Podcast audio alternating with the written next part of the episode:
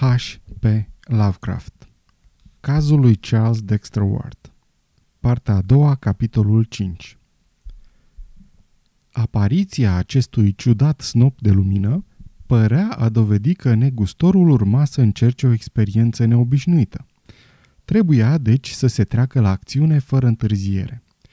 Potrivit jurnalului lui Smith, o trupă de 100 de oameni s-a adunat la 12 aprilie 1771, ora 10 seara, în sala mare a cârciumii Leul de Aur a lui Thurston, de partea cealaltă a podului. Dintre persoanele de vază se aflau acolo John Brown, șeful conjuraților, președintele Manning, fără peruca enormă care îl făcuse celebru în toată regiunea, doctorul Bowen, înarmat cu trusa de instrumente chirurgicale, guvernatorul Hopkins, înfofolit într-o pelerină neagră și însoțit de fratele lui, Ash, pus la curent cu secretul în ultimul moment, John Carter, capitanul Matthewson și capitanul Whipple, care urmau să asigure conducerea operațiunilor. Aceștia ținu răsfat într-o încăpere din spatele cârciumii. Apoi, capitanul Whipple intră în sala mare și dădu ultimele instrucțiuni adunării de marinari. Eliezer Smith se afla împreună cu căpetenile în camera din spate, așteptând sosirea lui Ezra Whedon, însărcinat să supravegheze pe Kerwin și să vină să anunțe plecarea trăsurii lui spre fermă. Spre ora 10 și jumătate se auzi un vuiet înfundat pe podul mare, urmat de zgomotul unei trăsuri trecând pe stradă condamnatul o pornise către ultima sa noapte de blasfemie și vrăji. Whedon a apărut după câteva clipe și conspiratorii ieșiră și se înșirară în ordine pe stradă, purtând fiecare pe umăr o muschetă, o pușcă de vânătoare sau un harpon de vânat balene. Căpeteniile prezente în rânduri erau capitanul Whipple, capitanul Ash Hopkins, John Carter, președintele Manning, capitanul Matthewson, și doctorul Bowen. Moses Brown a apărut și el pe la ora 11. Firește, Whedon și Smith făceau parte din grup. Împreună cu cei 100 de mateloți porniră la drum fără să mai aștepte, cu sufletele pline de o cruntă hotărâre. Trecură prin Broad Street și ieșiră pe drumul spre Pawtuxet. După ce lăsară în urmă biserica lui Elder Snow, câțiva dintre ei întoarseră capul și priviră orașul adormit sub stele. Acoperișurile ascuțite și clopotnițele se desenau negre pe cer și o briză dinspre mare adia ușor. Steaua Vega urca din spatele dealului înalt de pe partea cealaltă a râului.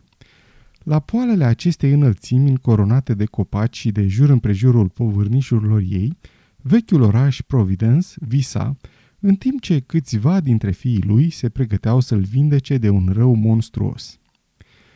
O oră mai târziu, conjurații ajunseră la ferma lui Fenner, unde primiră un ultim raport despre victima lor. Kerwin sosise la fermă cu o jumătate de oră în urmă și ciudatul mănunchi luminos țâșnise spre cer puțin după venirea lui, dar nu se vedea lumină la niciuna dintre ferestre. Chiar în clipa când conjurații aflau această veste, o altă lumină, ca de fulger, izbucni spre sud și ei înțeleseră că se află în mijlocul unor evenimente supranaturale. Capitanul Whipple își împărți forțele în trei grupuri. Unul, compus din 20 de oameni sub ordinele lui Eleazar Smith, trebuia să se ducă la malul mării și să păzească debarcaderul în eventualitatea în care ar fi venit pe acolo niște ajutoare pentru Kerwin și, în caz de nevoie, să joace un rol de ultimă rezervă. Alți 20 de oameni, comandați de capitanul Ash Hopkins, se vor strecura în văiuga din spatele fermei și vor sparge ușa masivă de stejar, încastrată în malul povârnit, iar al treilea grup trebuia să se năpustească asupra fermei și a clădirilor alăturate. Acest al treilea grup cuprindea trei subdiviziuni. Capitanul Matthewson va conduce prima dintre ele la misterioasa clădire de piatră cu ferestre înguste. O a doua îl va avea pe capitanul Whipple, spre casa de locuit a fermei. A treia va încercui ferma până când va fi dat semnalul de alarmă. Dacă fluierul va suna odată, grupul Hopkins va dărma ușa. Apoi va aștepta acolo și va captura pe oricine ar veni dinăuntru. La două sunete de fluier vor pătrunde prin ușa spartă și vor aresta inamicul sau se vor alătura restului trupei. Grupul Matthewson va face la fel. Va forța intrarea în clădirea de piatră când va auzi un fluierat. La al doilea, va intra în orice trecere subterană ar putea găsi și va merge să lupte alături de ceilalți. Un semnal de alarmă de trei fluierături va chema rezerva de la locul de pază. Cei 20 de oameni de rezervă se vor împărți în două grupe și vor intra în adâncimile necunoscute de sub fermă și de sub clădirea de piatră. Capitanul Whipple era convins de existența acestor catacombe. Era sigur că semnalele lui vor fi auzite și înțelese de toți. Doar ultima rezervă de la debarcader se găsea prea departe ca să audă fluierul și va trebui să fie trimis un mesager dacă va fi nevoie de ajutorul ei. Moses Brown și John Carter trebuia să îl însoțească pe capitanul Hopkins. Președintele Manning îl va urma pe capitanul Matthewson. Doctorul Bowen și Ezra Whedon vor fi în grupul capitanului Whipple. Atacul va începe simultan din trei puncte, de îndată ce un mesager al lui Hopkins îl va anunța pe Whipple că trupa de la debarcader se află la post. Cele trei grupe plecară de la ferma lui Fanner la ora 1 noaptea. Eleazar Smith, șeful grupului de la debarcader, povestește în jurnalul său despre drumul făcut în liniște și despre lunga așteptare pe malul golfului. La un moment dat a auzit în depărtare un zgomot înăbușit de strigăte, urlete și explozii. Mai apoi, unul dintre oamenii lui a auzit focuri de armă și puțin mai târziu, Smith a simțit pulsația unor cuvinte formidabile în înălțimile văzduhului. Chiar înaintea evirii zorilor și-a făcut apariția un matelot cu priviri rătăcite, cu hainele impregnate de un miros oribil. El le ordonă oamenilor din detașament să meargă cu toții acasă, să nu sufle niciodată o vorbă despre evenimentele nopții și să nu-și mai lase nici cel mai mic gând să stăruie asupra celui ce fusese Joseph Kerwin. Înfățișarea mesagerului a fost de ajuns ca să-i convingă de adevărul spuselor sale. Cu toate că îl cunoșteau mulți dintre ei, era un om diferit acum. Sufletul lui pierduse sau câștigase ceva care făcea din el pe veci o ființă deosebită. Aceeași impresie avură și puțin mai târziu, când se revăzură cu vechi prieteni care pătrunseră în acea zonă de oroare. Toți pierduseră sau câștigaseră ceva imperceptibil. Văzuseră, auziseră sau simțiseră un lucru interzis oamenilor și nu puteau să uite asta. Buzele tuturor au fost închise cu pecetea tăcerii. Jurnalul lui Eleazar Smith este singura relatare scrisă a acestei expediții care s-a păstrat. Cu toate acestea, Charles Ward a descoperit unele informații suplimentare în scrisorile găsite la New London, unde trăise o altă ramură a familiei Fenner. Fennery, de la casa cărora se putea zări ferma, condamnată, văzură cum se îndepărtează coloana luptătorilor și auziră foarte clar lătrăturile furioase ale câinilor lui Kerwin, urmate aproape imediat de primul semnal de fluier.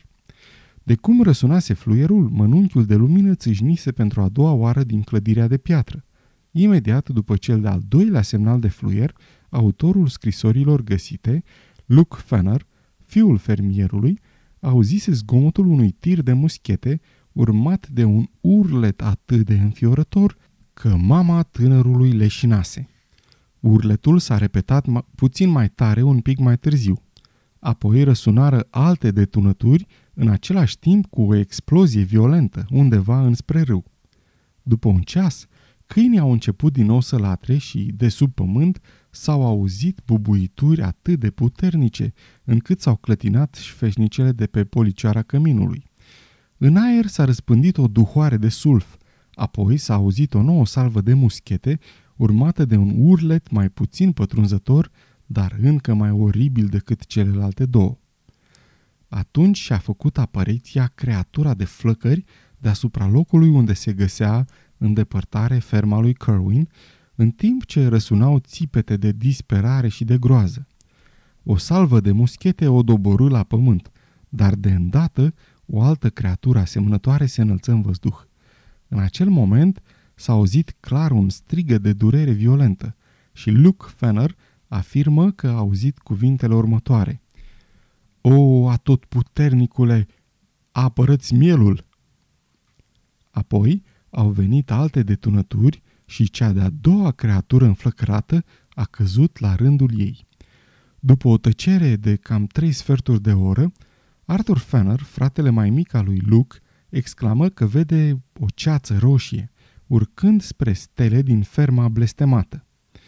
Nimeni în afară de copil n-a putut aduce mărturie vederii acestui fenomen, dar Luke recunoaște că, în aceeași clipă, cele trei pisici aflate în încăpere dădură semnale de mare panică. Cinci minute mai târziu se porni un vânt glacial, iar aerul fu îmbâxit de o duhoare insuportabilă ce iscă o teamă apăsătoare, mai puternică decât groaza de morminte și de osoare. Apoi, de îndată, răsună vocea formidabilă pe care nimeni din cei care au auzit-o nu va putea uita vreodată. Ea tuna în ceruri ca însăși vocea soartei, iar ferestrele zângăniră în timp ce se stingeau ultimele ecouri. Profundă și armonioasă era puternică, la fel ca o orgă, dar tot atât de funestă ca și cărțile interzise ale arabilor. Rostea într-o limbă necunoscută cuvinte pe care Luke Fenner le-a transcris astfel. Desmes geset bon dosefe duvema entemos.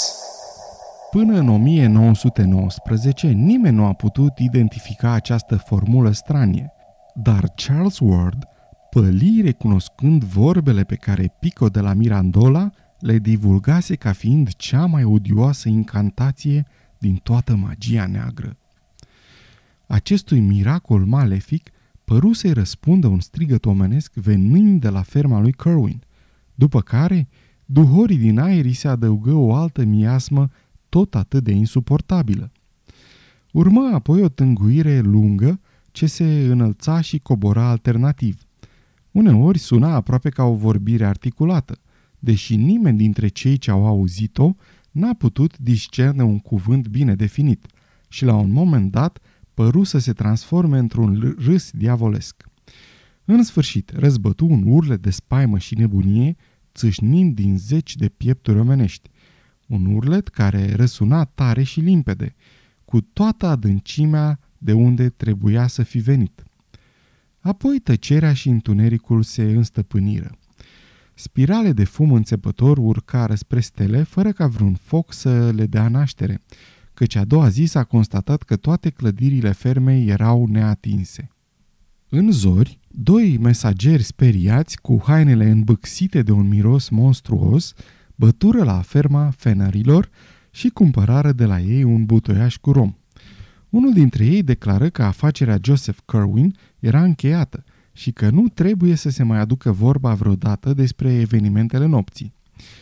Deși acest ordin putea să pară plin de aroganță, înfățișarea celui care îl dădea era de o autoritate atât de impresionantă, încât nu dădu naștere niciunei supărări.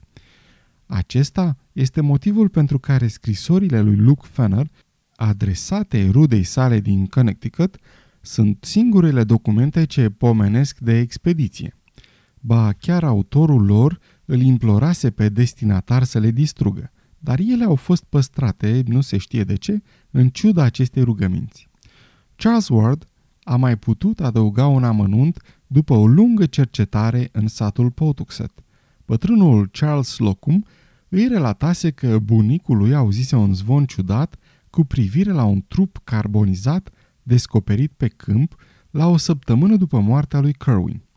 Acest cadavru cu membrele chircite nu semăna întru totul nici cu o ființă omenească, nici cu vreun animal cunoscut.